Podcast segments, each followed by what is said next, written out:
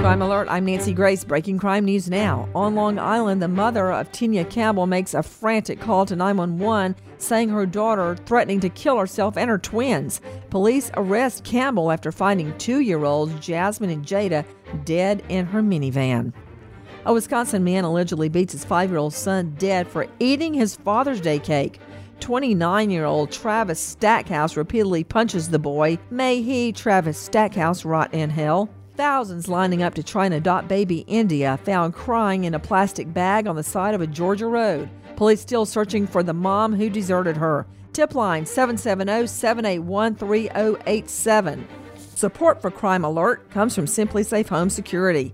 SimpliSafe protects your whole home, every window, room, and door, round the clock professional monitoring, no long term contract, free shipping at simplisafe.com slash Nancy. With this crime alert, I'm Nancy Grace.